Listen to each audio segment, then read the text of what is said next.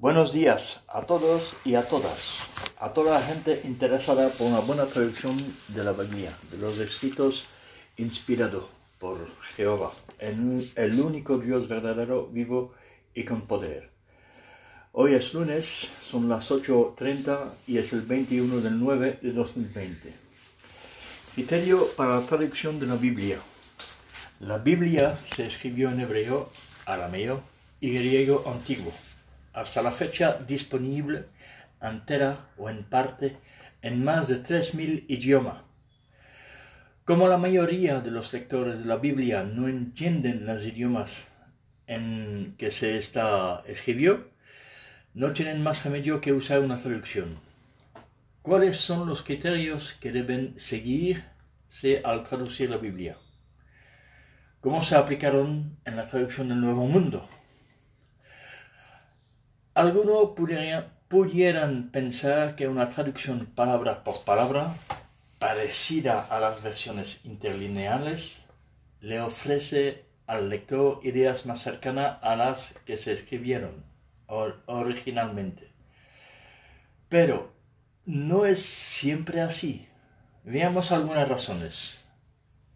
No hay dos idiomas que tengan exactamente la misma gramática vocabulario y forma de construir las frases. El profesor de hebreo Samuel Driver señala que las lenguas no solo difieren en su gramática y vocabulario, sino también en la manera de construir las frases para expresar las ideas. Los patrones de pensamiento varían dependiendo del idioma. Por consiguiente, añade el profesor Reiber.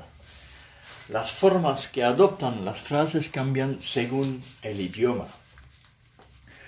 Como ningún idioma actual refleja exactamente el, vocabulario y la gramática del hebreo, arameo y griego bíblico, una traducción palabra por palabra no sería clara y a veces hasta podría transmitir una idea errónea el sentido de una palabra o de una expresión puede cambiar según el contexto. Hay ciertos pasajes donde es posible traducir literalmente el idioma original. Pero esto debe hacerse con mucho, mucho, mucho cuidado. Los ejemplos que aparecen a continuación demuestran que una traducción palabra por palabra puede entenderse mal. Las escrituras emplean los verbos dormir y dormirse para referirse tanto al sueño físico como al sueño simbólico, el de la muerte. En Mateo 28, 13, Hecho 7, 60. Cuando estas expresiones aparecen en contextos relacionados con la muerte, se puede usar traducciones como dormirse en la muerte. Y así los lectores no se confunden. 1 Corintios 7:39. 1 Tesalonicenses 4:13. 2 Pedro 3:4. En Efeso 4:14, el apóstol Pablo utilizó una expresión que literalmente se traduce por el juego de dados de los hombres. Se trata de una antigua expresión idiomática que alude a la práctica de hacer trampa con los dados. Pero la traducción literal no tiene sentido en la mayoría de los idiomas. Una manera más clara de comunicar esa idea es usando la expresión debido a hombre que recurren a trampas. En Rómano 12:11 aparece una expresión griega que, traducida al pie de la letra, diría en el espíritu hirviente. A fin de transmitir el sentido adecuado, en esta versión se tradujo que el espíritu los llene de fervor en su famoso Sermón del Monte, Jesús utilizó una expresión que suele traducirse como bienaventurados los pobres de espíritu. Mateo 5.3, Biblia de Jerusalén. En muchos idiomas la traducción literal los pobres de espíritu no es clara y hasta podría transmitir la imagen de personas que sufren un desequilibrio mental o que carecen de vitalidad y determinación.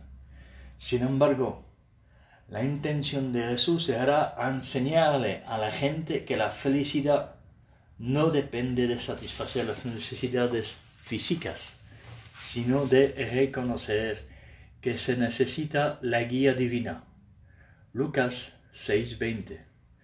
De modo que traducciones como los que se dan cuenta de que necesitan a Dios o los que reconocen su necesidad espiritual comunican con mayor exactitud el verdadero significado.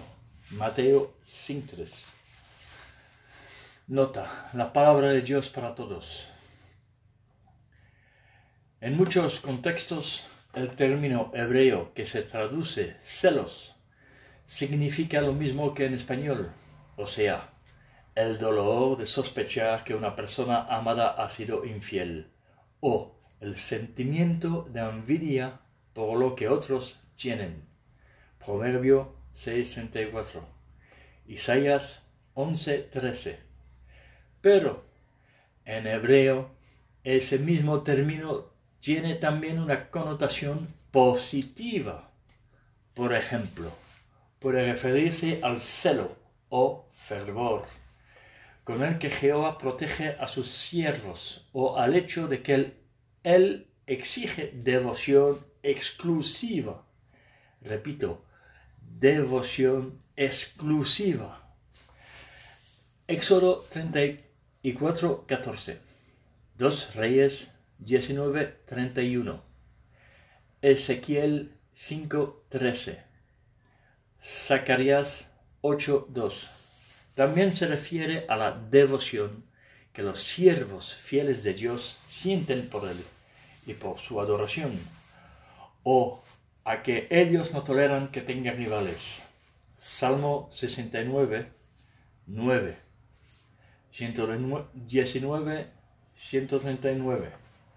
Números 25, 11. La expresión hebrea que normalmente alude a la mano puede tener varios significados, dependiendo del contexto. Puede traducirse como dominio, generosidad o poder. 2 Samuel 8, 3. 1 Reyes 10, 13. Proverbio 18, 21. De hecho, en esta edición se usaron decenas de formas para traducirla. Tanto, todo lo anterior demuestra que la tarea de traducir la Biblia va más allá de usar siempre el mismo término para traducir la misma palabra del idioma original. Por eso, los traductores deben seleccionar con criterio las palabras que transmitan mejor la idea de los idiomas originales. Y para que el texto sea fácil de leer, tienen que construir las frases siguiendo las normas gramaticales del idioma al que traducen. Por otro lado, tampoco se puede reformular excesivamente el texto. Si un traductor se toma la libertad de parafrasear la Biblia según la interprete, puede alterar el mensaje del texto original. Podría introducir equivocadamente detalle basado en su opinión sobre el sentido del texto u omitir datos importantes. Así que, aunque las parafrases sean fáciles de leer, un estilo tan libre le roba al lector la oportunidad de conocer el mensaje real de la Biblia. Las convicciones religiosas del, traductor pueden condicionar su trabajo. Por citar un caso, Mateo 7:13 dice, Espacioso es el camino que lleva a la destrucción. Quizás influido por sus creencias, algunos traductores han usado el término infierno en vez de destrucción, que es lo que realmente significa la palabra griega original, destrucción, no infierno. Los traductores también deben tener en cuenta que la Biblia se escribió en el lenguaje cotidiano de la gente común, como campesinos, pastores y pescadores. Nehemías 8, 8, 12.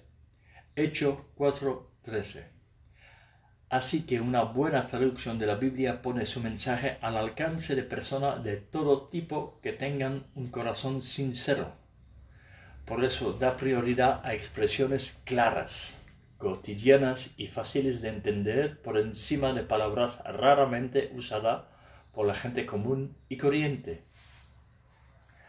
En muchas versiones modernas de la Biblia, los traductores han tenido el atrevimiento ¿eh? el atrevimiento de omitir el nombre de Dios, Jehová, a pesar de que aparece en antiguo manuscrito bíblico. Vean, muchas traducciones reemplazan ese nombre por título, como Señor. Otras ni siquiera dejan claro que Dios tiene un nombre. Por ejemplo, en Juan 17, 26. Algunas traducciones dicen que Jesús oró les he dado a conocer quién eres. Y en Juan 17, 6 dicen, a los que me diste del mundo les he revelado quién eres. Sin embargo, una traducción fiel de las palabras de Jesús sería, les he dado a conocer tu nombre, y no quién eres, tu nombre. Y les he dado a conocer tu nombre a quienes me diste del mundo. El prólogo de la primera edición en inglés de la traducción del Nuevo Mundo declara, no ofrecemos una paráfrasis de las escrituras desde el principio hasta el final, nos hemos esforzado para recurrir a la traducción más literal posible. Siempre que lo permita el inglés actual y que la traducción literal no oculte las ideas. Por lo tanto, el Comité de Traducción de la Biblia del Nuevo Mundo ha hecho todo lo posible por encontrar un equilibrio entre usar palabras y frases que reflejen el idioma original y evitar soluciones extrañas o que escondan el verdadero sentido.